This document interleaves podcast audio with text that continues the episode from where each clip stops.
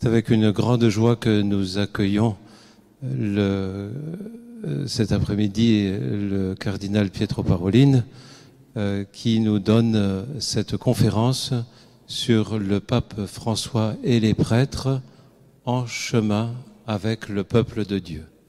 Merci d'être avec nous, Éminence, cardinal et secrétaire d'État du Vatican. Bonsoir à tous. Excellences, chers frères prêtres, chers amis, il m'a été demandé de m'arrêter avec vous cet après-midi sur quelques aspects de l'enseignement que le pape François donne aux prêtres qui cheminent avec le peuple de Dieu. Puisque nous sommes à Ars, il me semble que nous pourrons trouver des lumières précieuses en faisant dialoguer le Saint-Père avec Saint Jean-Marie Vianney. Demandons-leur quelques principes qui puissent orienter le ministère pastoral en notre vingtième, vingt-et-unième siècle. Et je ferai une... une disons, une série de, de verbes qui expriment un peu le pensée du pape en dialogue avec Saint Jean-Marie Vianney sur le ministère des prêtres qui euh, vont en chemin avec le peuple de Dieu, comme dit le titre de cette conférence. Et le premier verbe est « prier ». Prier.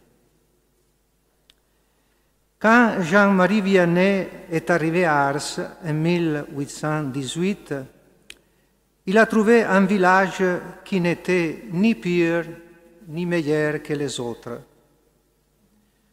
À ce dont il recevait la charge, il voulait montrer le chemin du ciel. Comment a-t-il fait?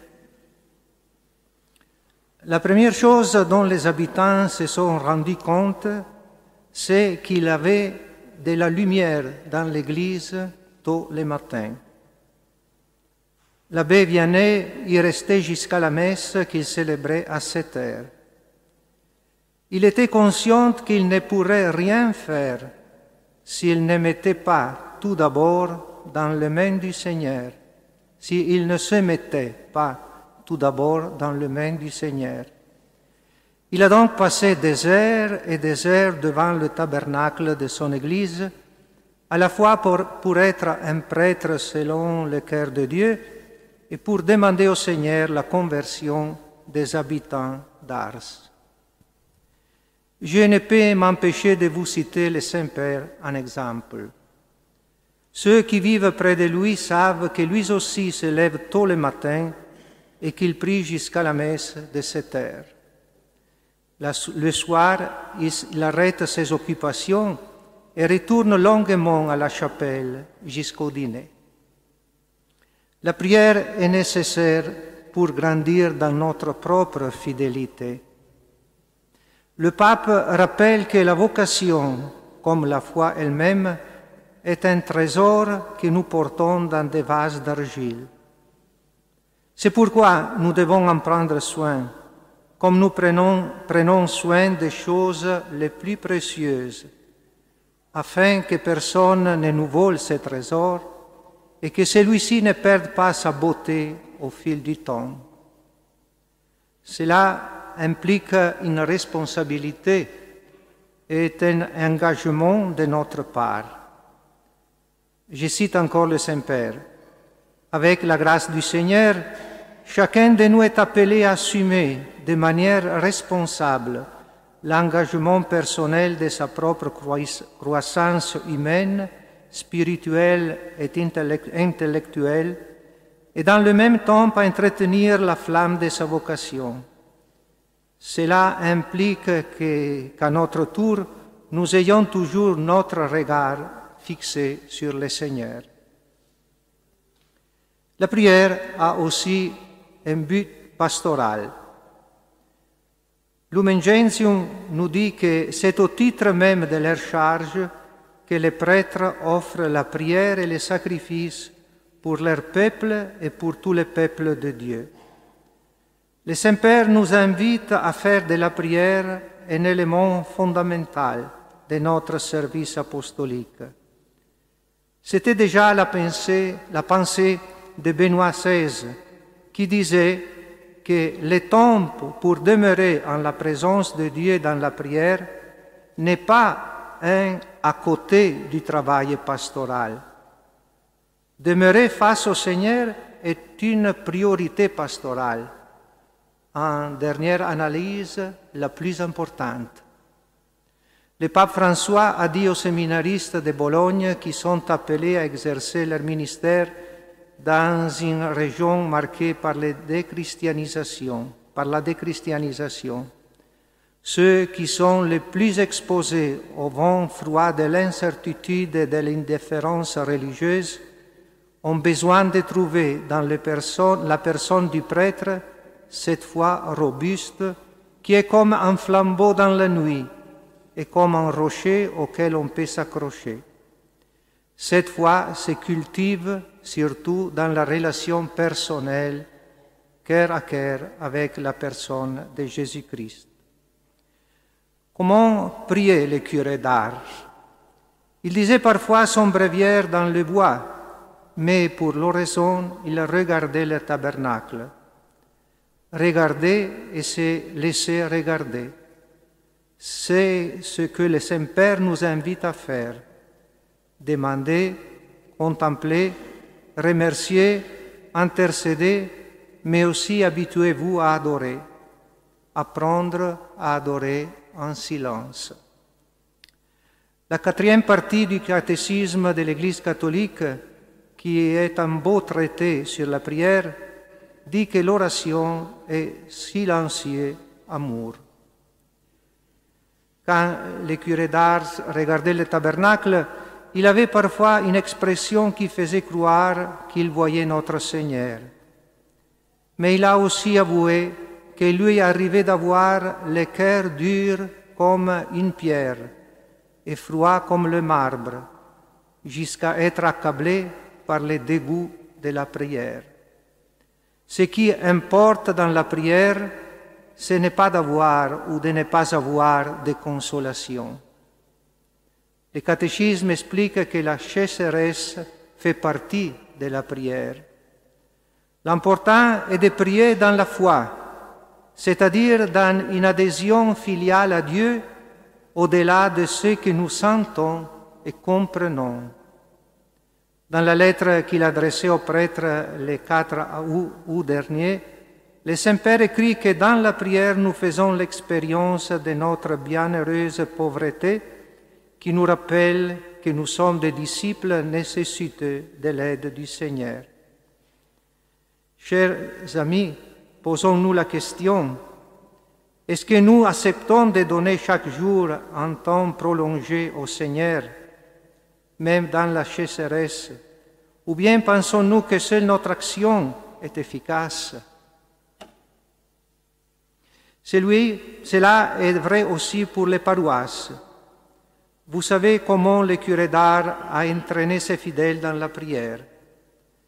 Un mouvement de plus en plus important instaure en France l'adoration, parfois perpétuelle, dans les paroisses.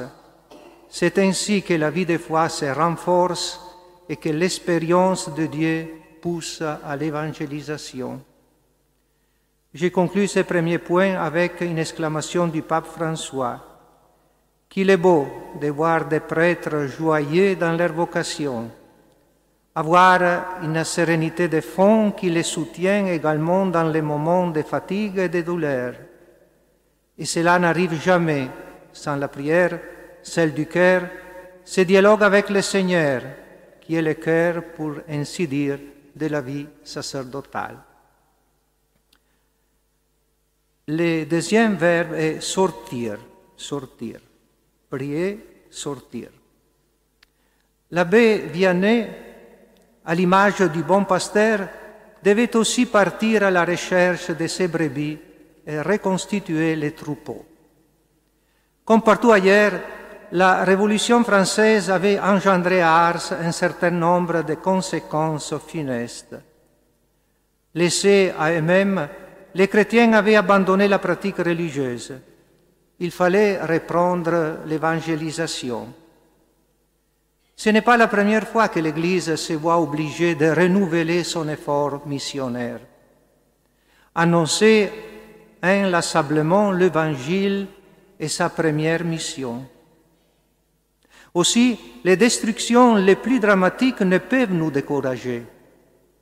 Il faut savoir repartir avec la certitude que le Christ nous soutient dans la mise en pratique de son dernier grand commandement. Allez de toutes les nations, faites des disciples. Demander au pape ce qu'il désire dire aux prêtres, c'est l'entendre immédiatement rappeler que la nature de l'Église est missionnaire. Malheur à moi si je n'annonce pas l'Évangile, a-t-il répété avec saint Paul devant des prêtres au Mexique. Mais l'ardeur missionnaire ne suffit pas. Pour rejoindre ceux qui, qui vous sont confiés et leur annoncer le Christ, il faut en trouver les moyens.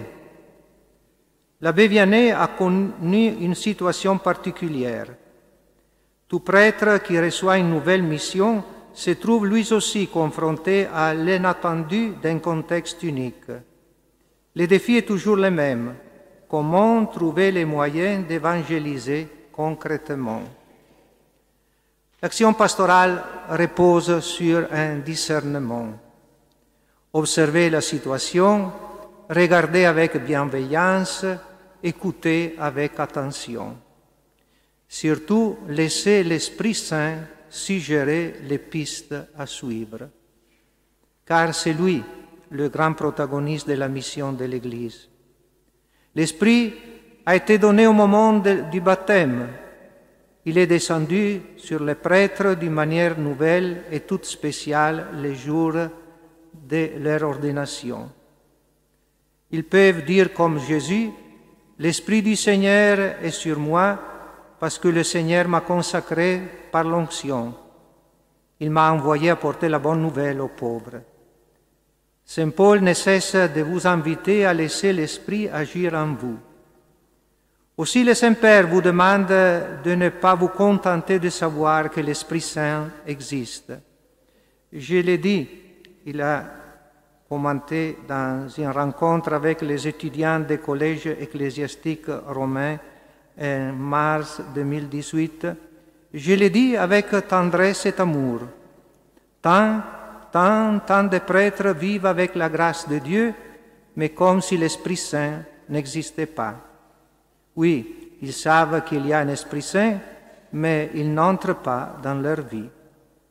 Le pape vous demande donc de vivre avec l'Esprit et d'être à son écoute pour discerner ce qu'il veut que vous fassiez. C'est l'Esprit Saint qui t'aide dans le discernement.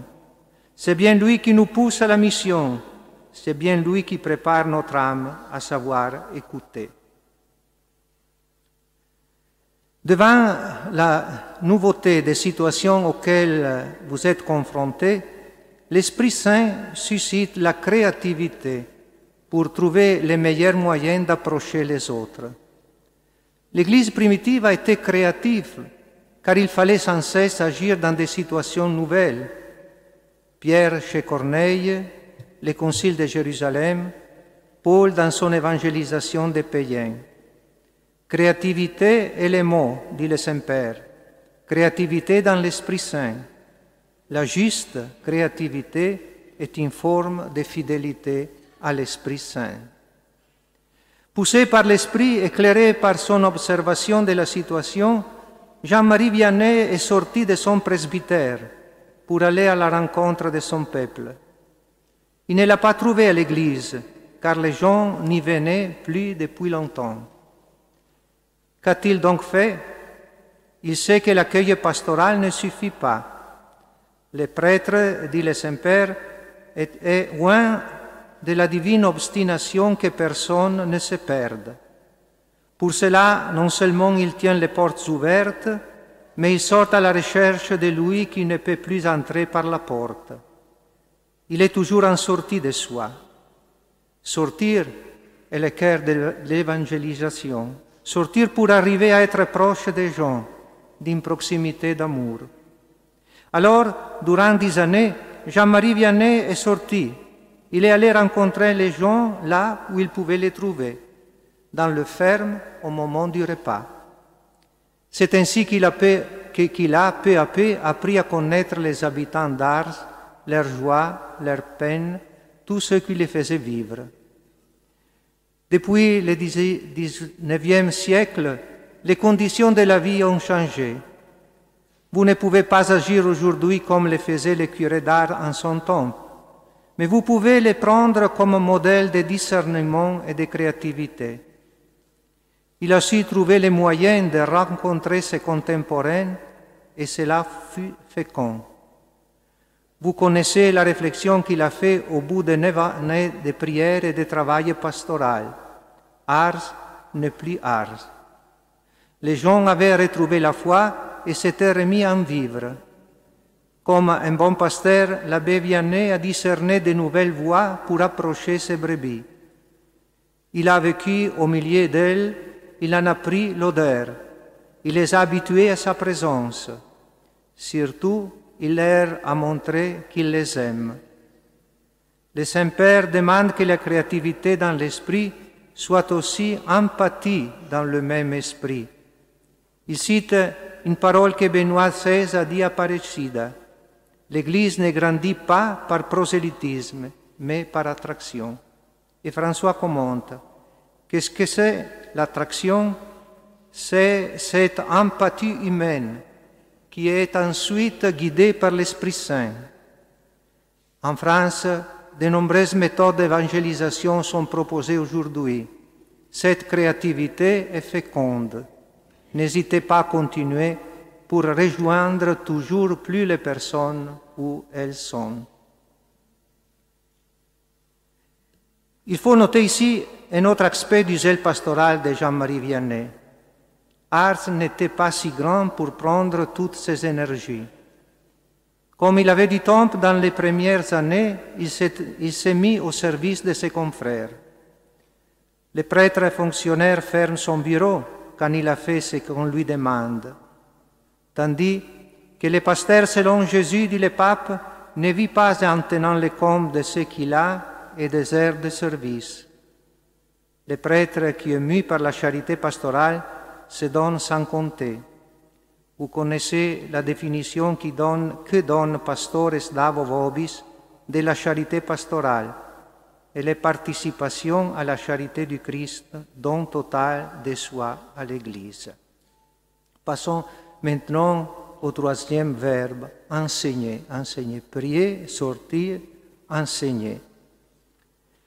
Rejoindre les hommes de notre temps est essentiel, mais nous ne pouvons pas en rester là. Notre présence au milieu de nos contemporains est féconde lorsque le témoignage de la présence vivante et aimante de Jésus et lorsqu'elle est l'annonce de la bonne nouvelle. La joie de l'Évangile nous dit que nous sommes envoyés à une multitude affamée et Jésus nous répète, nous répète sans cesse. Donnez-leur vous-même à manger. Lui-même était saisi de compassion envers ses contemporains, qui étaient comme des brebis sans berger.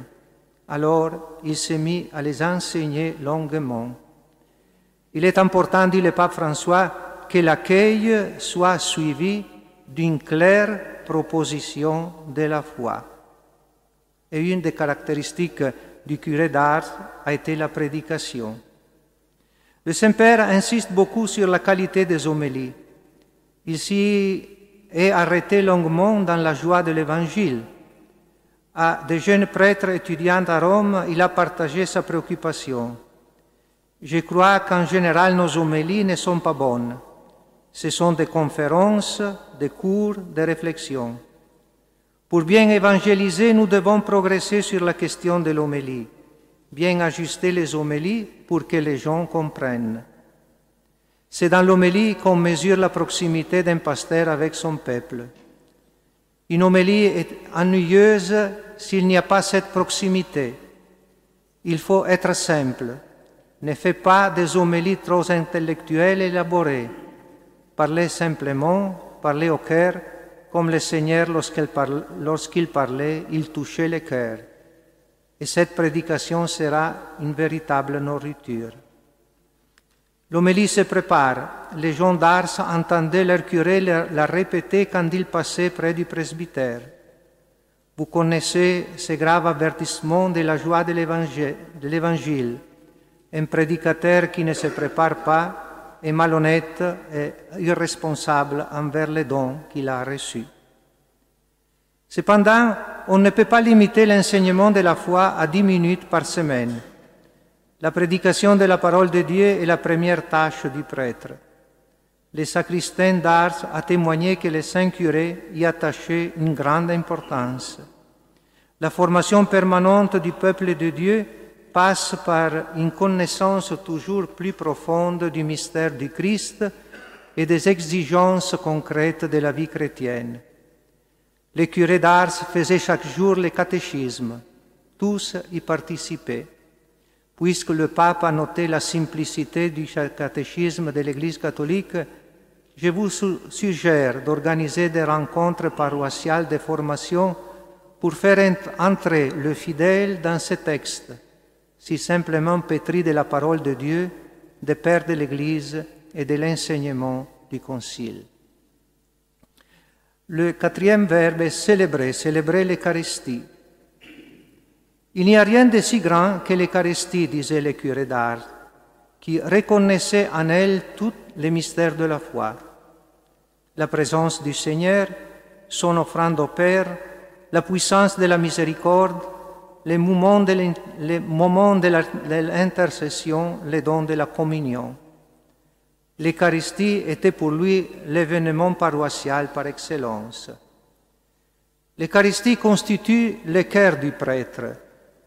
Les saints curés se lamentaient, « Mon Dieu, quand, quand un prêtre est à quand, qu'un prêtre est à plaindre, quand il fait cela comme une chose ordinaire. » Le pape François nous rappelle que l'Eucharistie est l'acte suprême de la révélation, l'événement fondamental de notre salut. L'Eucharistie l'actualise quotidiennement dans un sacrement qui se prolonge dans la vie. L'Eucharistie est le mémorial de notre foi. Ce n'est pas un souvenir abstrait, froid, une simple notion, mais la mémoire vivante et consolante de l'amour de Dieu. Dans chaque célébration eucharistique, Jésus offre un sacrifice au Père pour nous, et il le fait pour que nous aussi nous puissions nous unir à lui en offrant à Dieu notre vie, notre travail, nos joies et nos peines, tout offrir en sacrifice spirituel. Ce sacrement implique notre engagement personnel. Ce n'est pas seulement le corps et le sang du Christ que nous offrons. Nous célébrons in persona Christi, ce qui signifie, dit le pape, que nous ne voulons faire, faire qu'avec lui et offrir nos corps avec les siens pour la gloire de Dieu et le salut du monde. Les paroles de l'institution, « Ceci est mon corps, ceci est mon sang », dessinent alors notre identité sacerdotale. Elles nous rappellent que le prêtre est l'homme du don, du don de soi, chaque jour, sans vacances et sans pause. Pour, la, pour le salut du monde signifie que l'infini trésor qui représente les dons du Christ veut se répandre sur l'humanité tout entière, particulièrement sur tous ceux visages qui nous ont été confiés. Dans l'Eucharistie, nous sommes identifiés à Jésus, toujours vivant pour intercéder en leur faveur. Passons-nous maintenant au, à le verbe « confesser ». Dans les premières années de son ministère à Ars, l'abbé Vianney s'installait au confessionnal des paroisses voisines pour aider ses confrères. Comme sa disponibilité était connue, il lui arrivait aussi d'être appelé en pleine nuit auprès d'un malade. Son art de l'écoute, du conseil, sa miséricorde attire de plus en plus de pénitents qui vinrent ensuite les retrouver chez lui à Ars. Ils furent des dizaines de milliers et le curé passa de quinze à dix-huit heures par jour dans son confessionnal. Le pape est intarissable sur le thème de la confession parce que c'est le sacrement de la miséricorde. C'est la raison pour laquelle il considère que le confessionnal est un véritable lieu d'évangélisation. Il n'y a pas d'évangélisation plus authentique, dit-il, que la rencontre avec le Dieu de la miséricorde, avec le Dieu qui est miséricorde. Le Saint-Père a un sens aigu, aigu de la tendresse de Dieu qui enveloppe la fragilité de l'homme. Il aime citer la parabole de l'enfant prodigue. Les fidèles présentent leur chute comme ils peuvent, parfois de manière maladroite, sans savoir comment s'exprimer. Mais le Père excède en miséricorde. Il laisse éclater la surabondance de sa joie. Il se jette à leur cou avant même qu'ils aient eu le temps de dire les discours qu'ils avaient préparés. Le pape s'est entretenu longuement sur cette question avec les missionnaires de la miséricorde. Par notre accueil, nos paroles, notre être même, nous sommes appelés sans rigorisme ni laxisme, à refléter les sentiments du Seigneur pour qu'à travers nous, chaque pénitent perçoive combien Dieu a comme la passion de se, de se réjouir quand il le voit arriver, que les pécheurs perçoivent avec quel amour le Père lui pardonne tout, le revêt de l'habit de fête et lui met au doigt l'anneau qui signifie qu'il est de la famille. Être miséricordieux n'est pas seulement une manière d'être, mais la manière d'être. On ne peut pas être prêtre autrement. Le pape désire que notre vie soit une œuvre de miséricorde. Nous sommes là pour permettre à chacun de faire une véritable expérience du regard d'amour que Dieu porte sur lui. Vous savez que de nos jours, beaucoup de fidèles ne se confessent plus, ou très peu. Je vous invite à tout faire pour qu'il redécouvre ces sacrements essentiels de notre foi. Cela demande une volonté pastorale déterminée, une catéchèse incessante qui donne le désir de s'ouvrir à la miséricorde. Cela demande aussi un certain courage pour accepter d'accueillir avec disponibilité ceux qui viennent demander, timidement parfois, ces sacrements de l'amour. Ne les obligez pas à sonner au presbytère, c'est trop leur demander. L'Église est le lieu le plus accessible pour eux. Il est vrai qu'il est exigeant d'inscrire dans vos agendas des heures d'accueil sans, sans savoir si quelqu'un viendra. Vous savez aussi le sacrifice qui consiste à rester des heures au, confes- au confessionnal. Mais la sanctification sacerdotale passe également par cette fidélité pastorale. D'ailleurs, beaucoup de prêtres témoignent que l'accueil des pénitents dans les sacrements de la réconciliation constitue un des actes les plus gratifiants du ministère. Encore, accueillir les pauvres. La France, qui sortait de la Révolution, a connu de grandes zones de pauvreté. Le curé d'Ars connaissait cette rude réalité. Enfin, il a vu son père accueillir de nombreux mendiants à la maison. À Ars, on était obligé de cacher ses vêtements, car on savait que l'abbé donnait aux pauvres tout ce qu'il avait. Sa charité inventive lui donna l'idée de lutter contre la pauvreté de manière institutionnelle. Il a fondé le pensionnat de la Providence pour sortir de la misère matérielle et morale les adolescents qui vivaient sur les routes. Comme il savait qu'il ne pouvait réussir seul, il a réuni quelques jeunes filles du village pour l'aider dans cette tâche. Le pape consacre le chapitre quatre de la joie de l'Évangile à la dimension sociale de l'évangélisation. La première annonce qui invite à se laisser aimer de Dieu et à l'aimer, doit provoquer une réaction première et fondamentale, avoir à cœur les biens des autres, en particulier des plus pauvres. Il a écrit dans Laudato Si que l'option préférentielle pour les pauvres vise la destination commune des biens de la terre, mais elle exige de considérer avant tout l'immense dignité du pauvre. Le pape précise ailleurs, « Ils ont beaucoup à nous enseigner. Nous sommes appelés à découvrir le Christ en eux, à prêter notre voix à leur cause, mais aussi à être leurs amis, à les écouter, à les comprendre et à, et à accueillir la mystérieuse sagesse que Dieu veut nous communiquer à travers eux. » La pauvreté est souvent la conséquence des guerres et des conflits de toutes sortes. Toute société a ses propres conflits.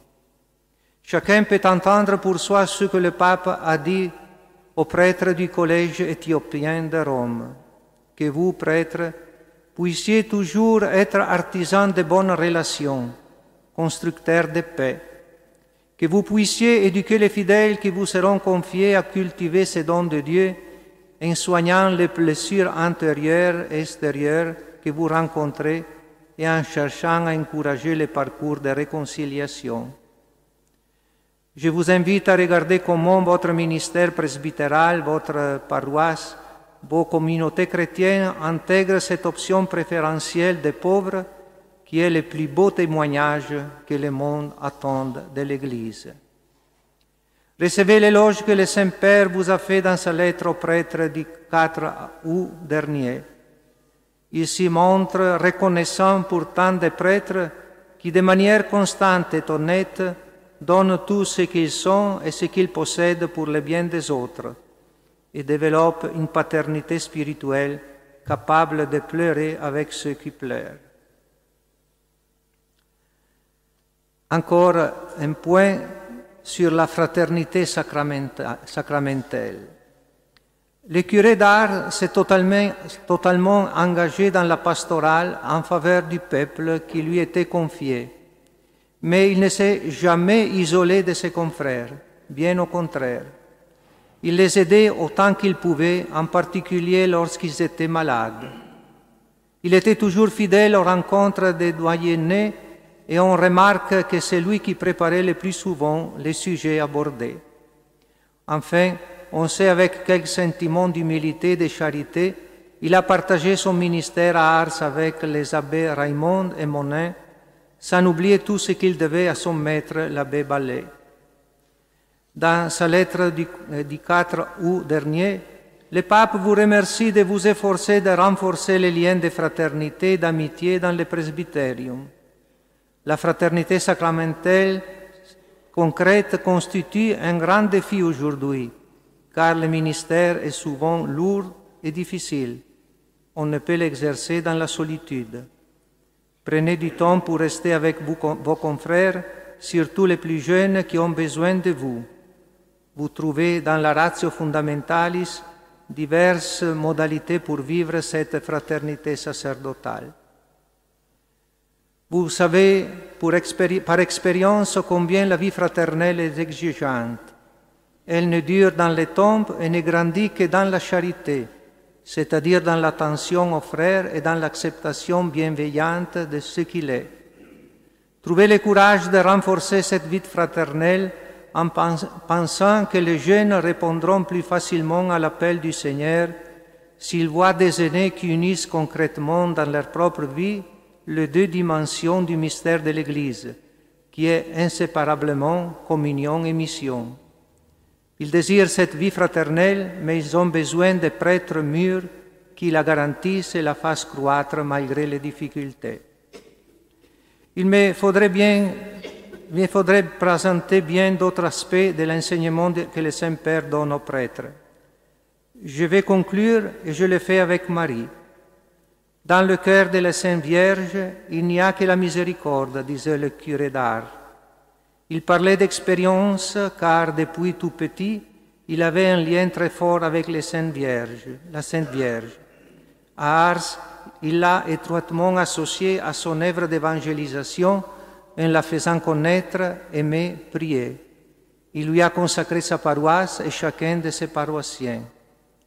Regarder Marie, dit le Saint-Père, c'est croire à nouveau dans la force révolutionnaire de la tendresse et de l'affection. À la retraite qu'il a prêchée aux prêtres en deux mille seize, il l'a présenté comme vase et source de la miséricorde. Ils invitent les prêtres à faire comme lui en la prenant pour mère. Lui-même se laisse regarder par elle avec la confiance de l'enfant, du pauvre, du simple. Mais Marie a aussi un impact sur le ministère du prêtre, car elle enseigne que l'unique force capable de conquérir le cœur des hommes est la tendresse de Dieu. Je termine avec cette prière du pape François. « Souviens-toi, Seigneur, de ton alliance de miséricorde avec tes fils, les prêtres de ton peuple. Que nous soyons, avec Marie, signe et sacrement de ta miséricorde. » Je vous remercie pour votre écoute.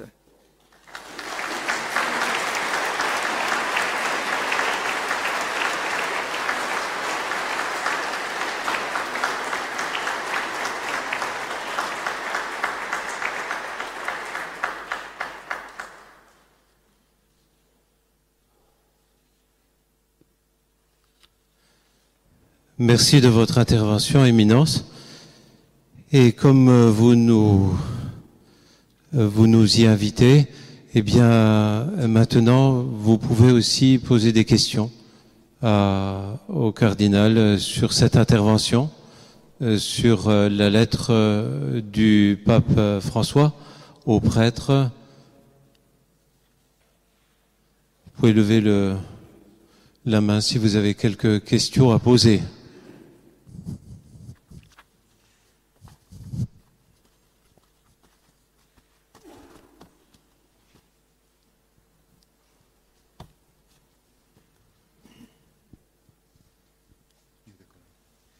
Voilà, Éminence, merci de, de votre conférence. Euh, je suis moi-même formateur de prêtres depuis pas mal d'années, et la question que je me posais en vous écoutant, c'est aussi la question de la place de la célébration des sacrements, euh, et en particulier du sacrement de la réconciliation et de la pénitence, et puis de la, de, de l'Eucharistie dans la vie du prêtre. Je pense que le pape euh, en a, en a un petit peu parlé, euh, en a parlé de temps en temps, mais je crois que c'est quand même assez déterminant pour euh, la manière dont le pasteur vit ses sacrements, parce que les sacrements sont aussi pour lui, euh, la manière dont il les vit, la manière dont il les, dont il les célèbre, a aussi une importance pour le peuple de Dieu. On sait très bien, un prêtre qui, qui bâcle la messe, euh, qui, qui, fait, qui fait la messe en vingt minutes, enfin je dirais tout, tout compté, Euh, eh bien, ça, ça, ça donne au peuple chrétien l'idée que la messe, ça n'a pas beaucoup d'importance. En revanche, un prêtre qui essaye de bien célébrer, même s'il a des limites, même s'il, eh bien, ça va inviter son peuple. Et on sait bien que le curé d'Ars, lorsqu'il célébrait la messe, par exemple, il entraînait tout son peuple avec lui. Alors, il me paraît important de, de peut-être de souligner cet aspect, des, en particulier de la vie sacramentelle, parce que le prêtre est vraiment pour les sacrements aussi. Est-ce que, est-ce que ça ne paraît, est-ce que c'est pas un élément déterminant de, de, de, la, de la vie du prêtre et de la manière de se comporter à l'intérieur de son peuple, la manière dont il célèbre les sacrements, la manière dont il, les, dont il, aide, le, il aide son peuple à, à y entrer. Père Patrice.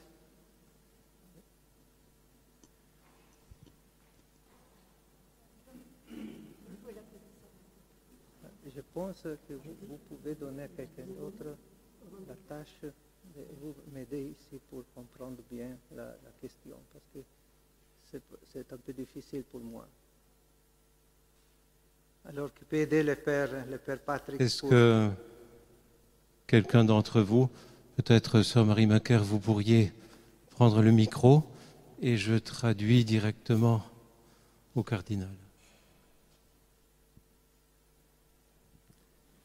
Si vous pouvez prendre un, un, un siège, vous avez un siège ici.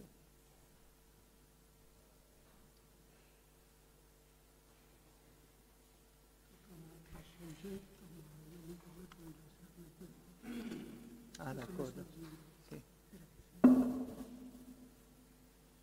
Allora la domanda era quella del...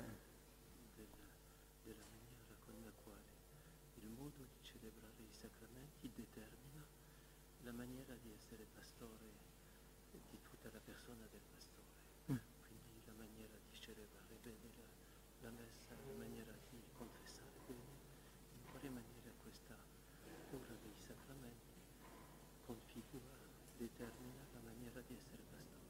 Sì.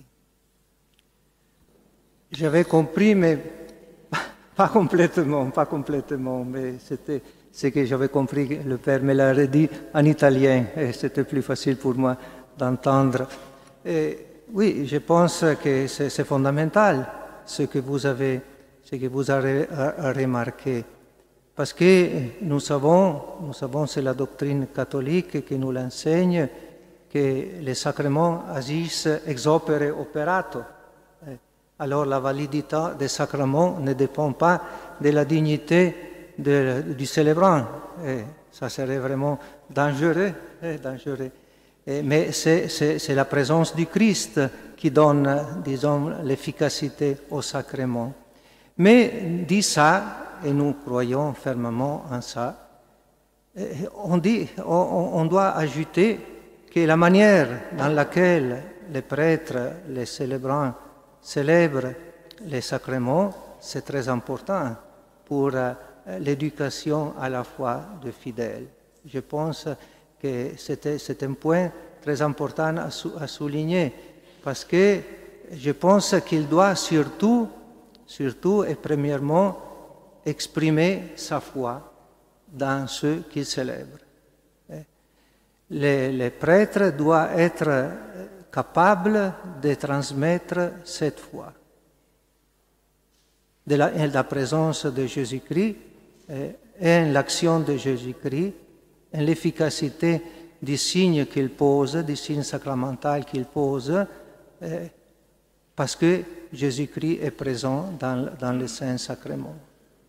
Alors, premièrement, l'éducation à la foi et la foi du, du peuple, des fidèles, qui participent au sacrement et surtout à la messe, je, peux, je pense que peut-être renforcer beaucoup à travers ces, ces manières de célébrer.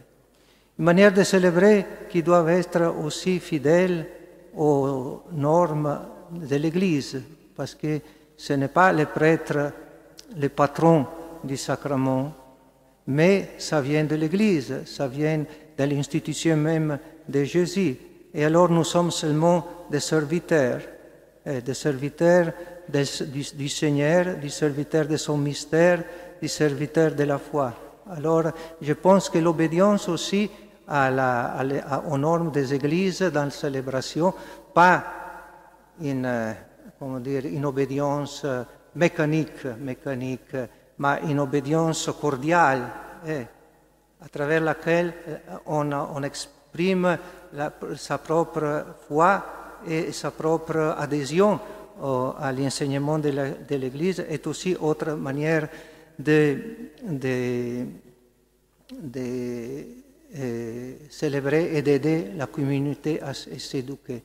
Et surtout, je pense que les prêtres ne doivent pas être un protagoniste. Eh, les, les prêtres doivent se retirer. C'est le Seigneur qui est le protagoniste du sacrement. Eh.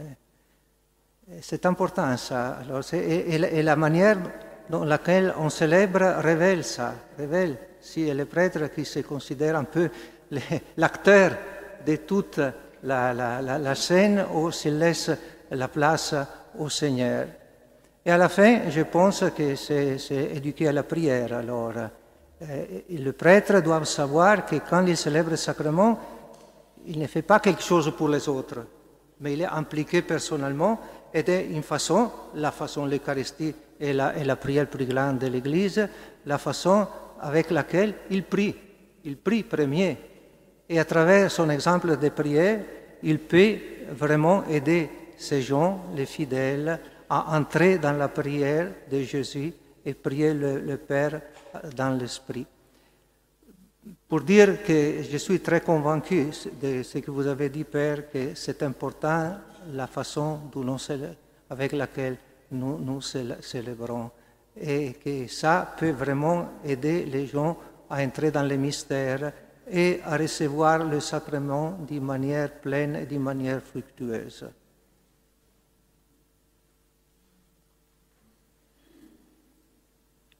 Une autre question ?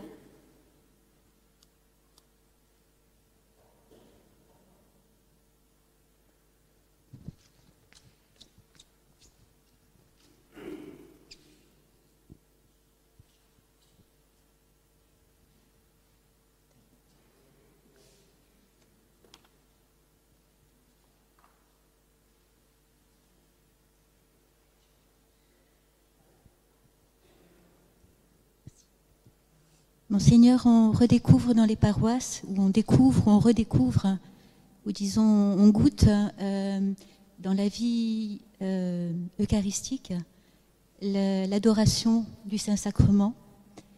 Euh, certaines paroisses sont en difficulté pour euh, donner lieu, je dirais, à un espace de temps pour ça, qui permette à des paroissiens disponibles de pouvoir faire un relais devant le Saint-Sacrement exposé. Que pensez-vous de, de cette dimension de, de l'adoration eucharistique?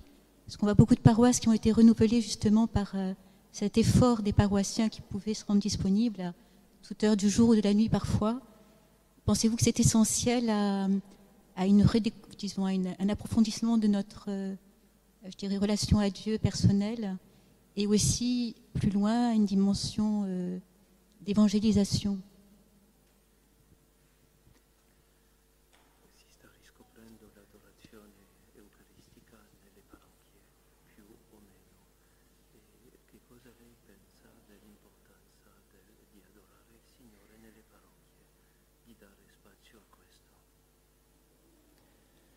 Je pense que c'est une grâce de Dieu que nous avons, que nous sommes en train de redécouvrir l'adoration la, eucharistique.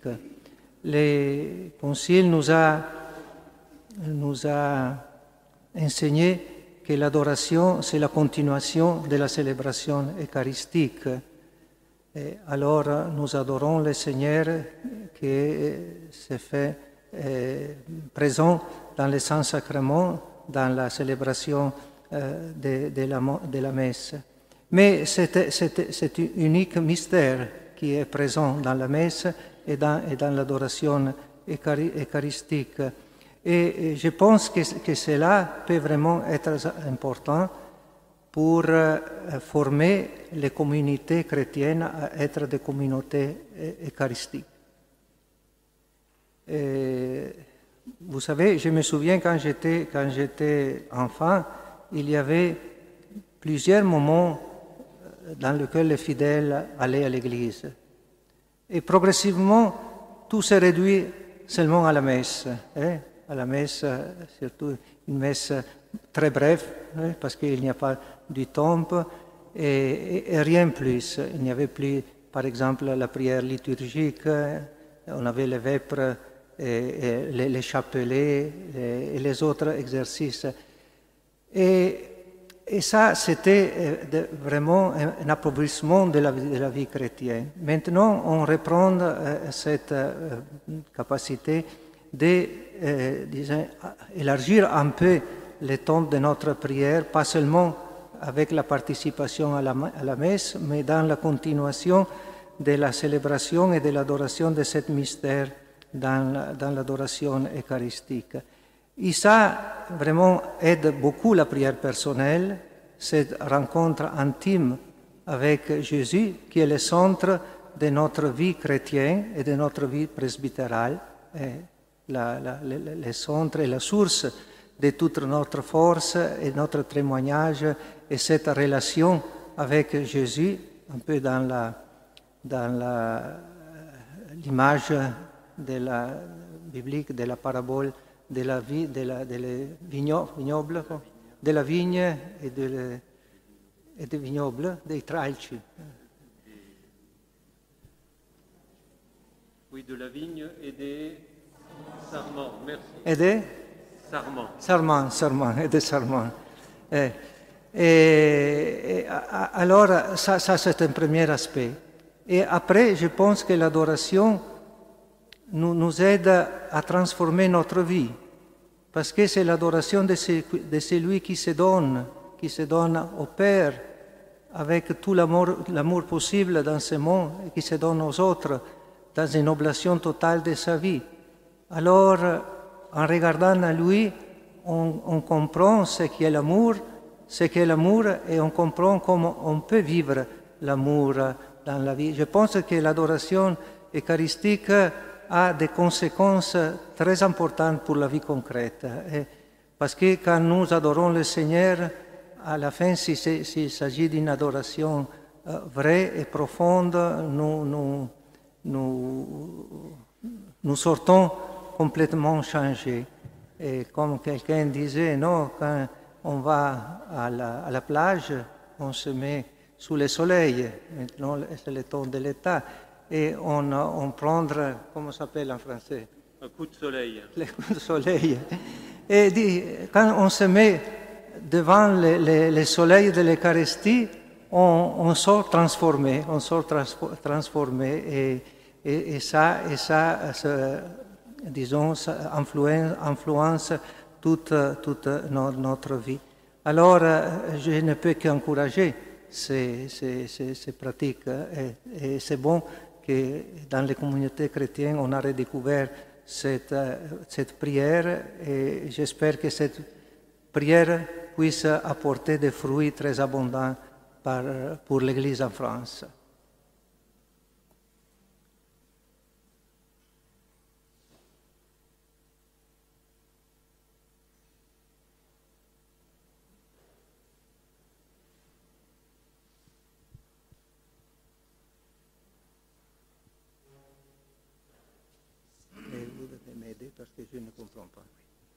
Je vous remercie, Éminence, pour votre euh, conférence.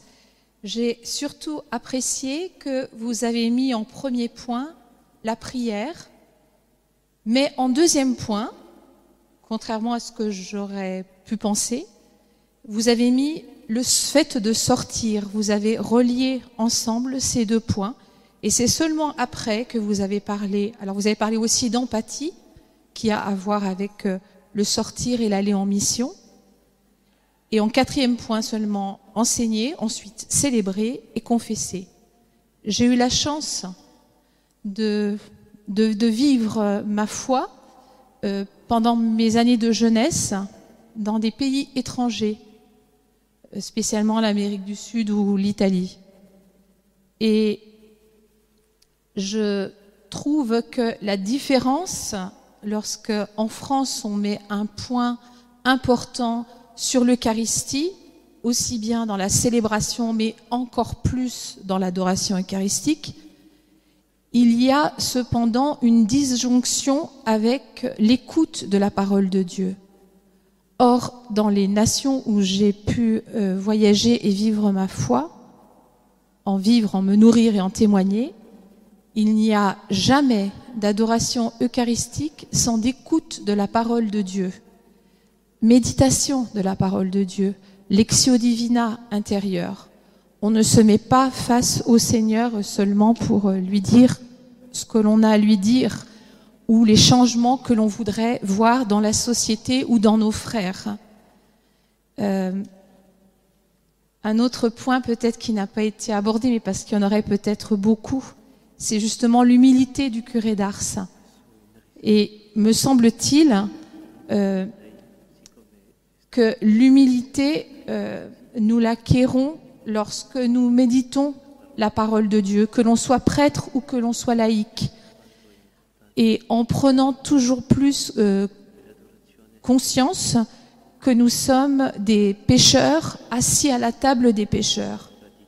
Parce que si nous allons à l'adoration eucharistique ou si nous lisons les écrits euh, de l'Église, euh, en essayant de nous y conformer dans les règles, pour ensuite poser un regard qui juge le prochain qui est dans la société et qui n'est pas croyant, et il sera difficile euh, d'entrer dans une dynamique de conversion personnelle et de vouloir s'approcher de l'autre avec un esprit d'empathie et avoir cette créativité euh, dont vous nous avez parlé, que donne l'Esprit Saint pour essayer de rejoindre nos frères qui ne sont pas croyants ou qui vivent loin de Dieu, qui ne sont pas dans les règles, qui ne sont pas dans les critères, mais essayez de les rejoindre pour qu'ils puissent rencontrer l'amour de Dieu.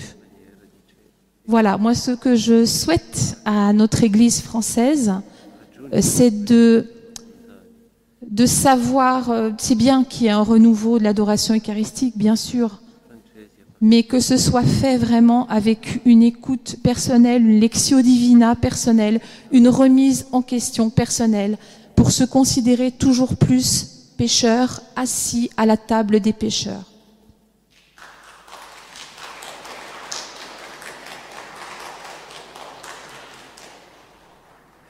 Mais merci pour votre expérience que vous avez partagée avec, avec nous. Et je n'ai pas beaucoup à dire sur ça parce que je partage complètement ce que, que vous avez dit.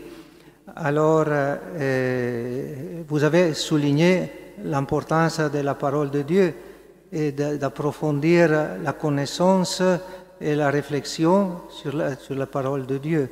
Et je suis tout, tout à fait d'accord. Mais je pense que dans l'Église, que dans l'Église d'aujourd'hui, on a fait beaucoup, beaucoup de progrès dans, dans ce sens-là, non? Dans ce sens-là. Sans, sans oublier, comme le dit le Concile, qu'il y a deux tables eh, que nous sommes préparés pour notre vie spirituelle et pour notre vie chrétienne. La table de la parole, alors c'est la première partie de la messe, et la table de l'Eucharistie, où la parole devient cher et, et, et, et après c'est la table de la vie où la parole se doit s'incarner dans la, dans, dans, dans la vie quotidienne, non? Dans, surtout dans l'amour et dans la solidarité, solidarité envers les autres. Mais certainement on, on ne peut pas faire un choix. Nous devons, comme sainte Thérèse de Jésus, de l'enfant Jésus, dire je, je prends tout, je prends tout. Parce que c'est la seule manière pour vivre d'une façon profonde notre vocation Euh, chrétienne. Et sur l'humilité, euh, l'humilité, euh, c'est une grande vertu, euh, mais c'est la vertu de Dieu qui s'est humiliée, parce que euh, on dit, non, on dit les, les théologiens, qu'au moment où Dieu s'est révélé, euh, il s'est humilié, parce qu'il s'est baissé euh, envers les hommes, et il s'est baissé jusqu'au moment d'arriver à être homme, à partager tout de nous, sauf les, les péchés. Mais c'est la, la, la, la, la, disons, la, l'attitude de se baisser, de s'humilier. Saint François d'Assis disait non, Dieu est humble, Dieu est humble, et, et il louait l'humilité de Dieu. Peut-être que nous devons, nous devons davantage apprendre cette leçon. Et peut-être que si nous apprenons bien cette leçon, alors, euh, beaucoup de conflits qu'il y a dans l'Église aujourd'hui et qui font beaucoup souffrir disparaissent. Hein? Parce que nous sommes, nous sommes capables de nous mettre à l'écoute des autres, à entendre leurs raisons et chercher ce qui, ce qui nous unit euh, contre ce qui nous euh, divise. Alors, le souhait est que tout tous nous ici présents et tous les chrétiens puissent euh, disons, croître dans cette attitude d'humilité profonde qui doit être la, la devise de chaque chrétien et de chaque communauté chrétienne.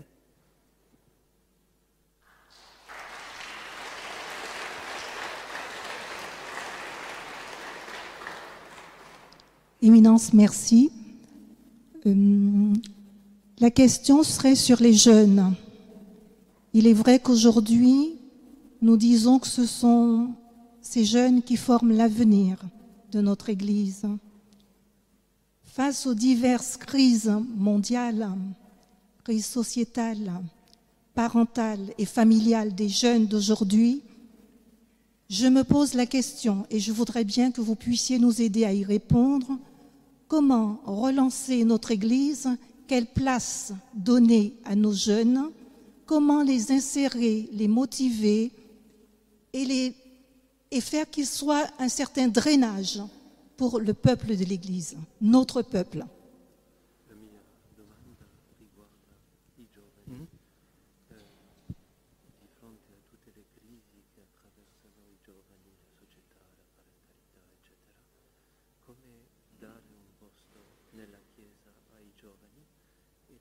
Signore in modo che diventino vettori della missione della Chiesa.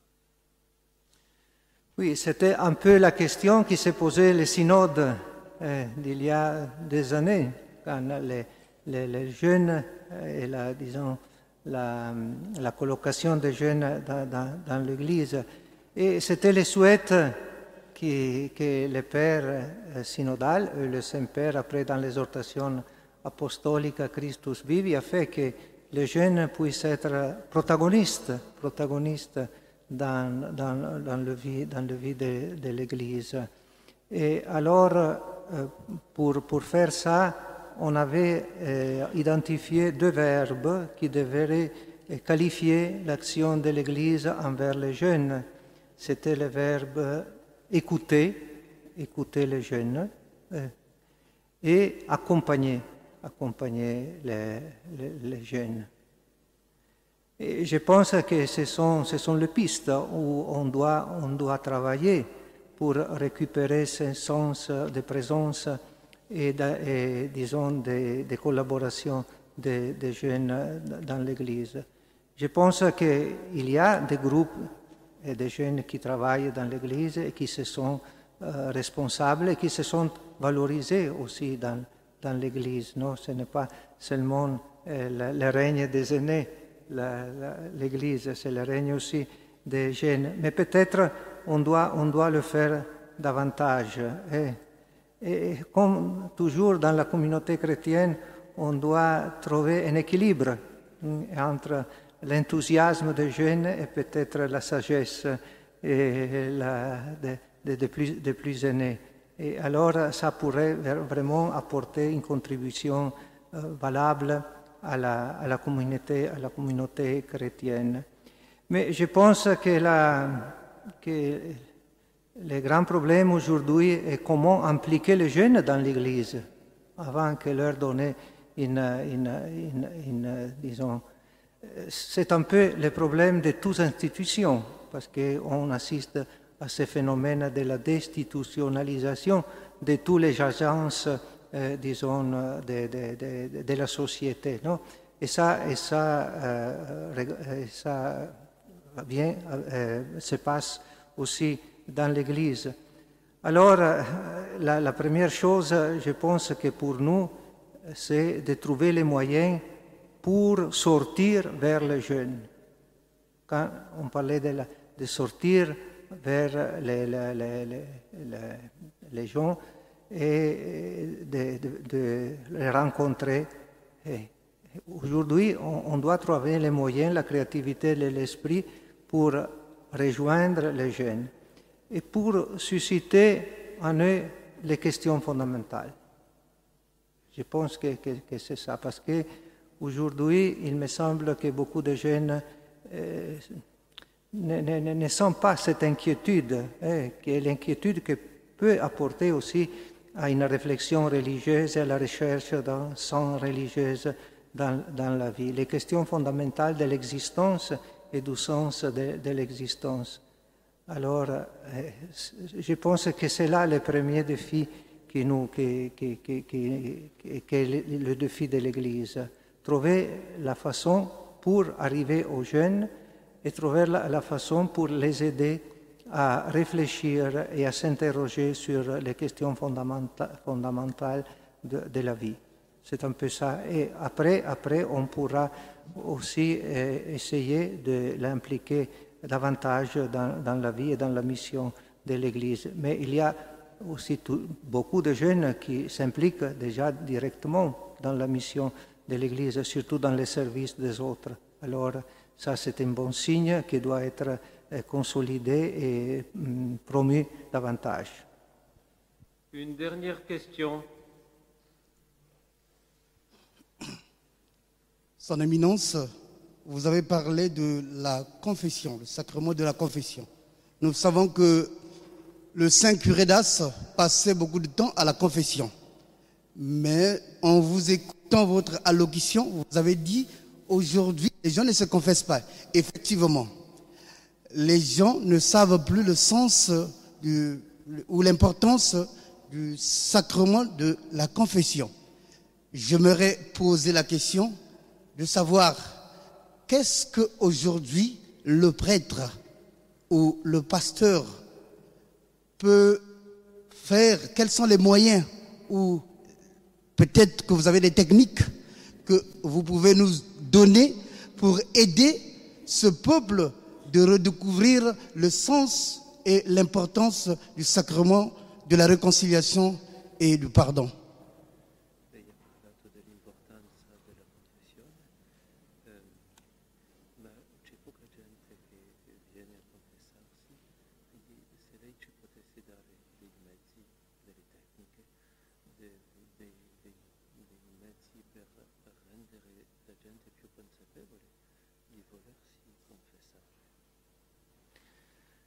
Bien, c'est plus facile de le dire que de le faire. C'est plus facile de dire que de le faire, parce que je pense que nous n'avons pas encore trouvé, malgré les, les, les efforts que l'Église a faits, trouver les moyens pour aider les gens à, à, à, à revenir au sacrement de la, de la réconciliation. Le pape a fait un grand effort, et je pense surtout dans le, dans l'année de la miséricorde, quand il a parlé, et je, je le dis dans la relation, euh, quand il a parlé de la, des sacrements de la réconciliation comme les sacrements de la, de la, de la miséricorde. Mais peut-être, peut-être, je, peut-être je suis trop, trop, trop simple dans mon manière de penser, mais au fond, je pense que il y a Il y a aussi une question dogmatique, je pense, et c'est la perte du sang du péché. Alors, alors si tu ne te sens pas pécheur, et, et après, le, la perte de, de, du sang de médiation de l'Église, parce que c'est à travers de l'Église que Dieu donne son pardon. Mais alors, au fond, il y a peut-être cette perte, le sang du péché, peut-être on ne se sent pas pécheur. On se sent coupable, psychologiquement coupable peut-être, mais pas pécheur dans le sens théologique euh, de, du terme. Et, et je pense que, que, que, que c'est là. Alors, qu'est-ce que, que, que, qu'on peut faire? Je pense qu'on doit, on doit aider les, les gens, les communautés, à redécouvrir à travers notre, notre prédication, par exemple. Et, et, et je sais que quand j'étais jeune, les prêtres, les prêtres prêchaient tout le temps contre les péchés. Et tout était péché. Mais ce n'est pas bon, ça. Tout était péché, ce n'est pas bon. On doit, on doit être équilibré, non? Et la prédication, beaucoup de temps, était, était restreinte seulement à la question du péché. Mais aujourd'hui, je pense qu'on parle trop peu eh, du péché. Péché dans le, dans le sens d'un refus de l'amour de Dieu et d'une obéissance à lui, qui est plus grand de nous et de notre cœur, et de l'usage de notre liberté. Quel est le sens de la liberté? Pour que nous sommes, parce que nous sommes libres, pour que nous sommes libres, et tout ça. Alors je pense que ça, que ça on devrait partir d'une euh, catéchèse renouvelée sur le sang du, du, du péché. Je pense ça eh, euh, directement. Et après, eh, comme je l'ai dit, mais je pense que je, je ne dis rien de nouveau, cette disponibilité à la confession, non? Et je sais que, par exemple, la, la manque de, de prêtres euh, aujourd'hui euh, difficulte beaucoup, beaucoup la possibilité. Je ne sais pas en France, mais en Italie, je vois que les prêtres n'ont pas le temps pour, pour euh, écouter les confessions des fidèles. Tout, tout peut être réduit à une petite mezz'ora, euh, demi-heure demi demi avant de la messe, s'il a le temps de le faire, parce qu'il doit échapper d'une église, d'une église à autre. Je pense aussi, quelques, quelques, quelques amis prêtres, des curés de paroisse, il me dit que quand il se met au confessionnal et il reste là, peut-être disposé à perdre un, un après-midi sans recevoir personne, parce que le disait aussi le pape, non? Et, euh, parfois, personne n'arrive. Alors, mais si on a cette, cette persévérance, à la fin, les gens reprennent se confesser. Et aussi les jeunes, les, les jeunes qui pratiquent, qui fréquentent l'Église. Je pense que ça dépend euh, aussi de, de la disponibilité des prêtres et de notre, pour parler avec les prêtres, de notre euh, conscience que nous avons besoin, le premier, du sacrement de la réconciliation et que nous devons fréquemment aller à nous confesser. Je pense que, que ça, ce ne sont pas des techniques, ce ne sont pas des, des solutions que je, que je donne, ce sont simplement des réflexions, mais je pense que la, la, la, la, la solution peut aller peu à peu dans ce sens-là. Merci, Père, de cette très belle conférence et de vos, de vos réponses.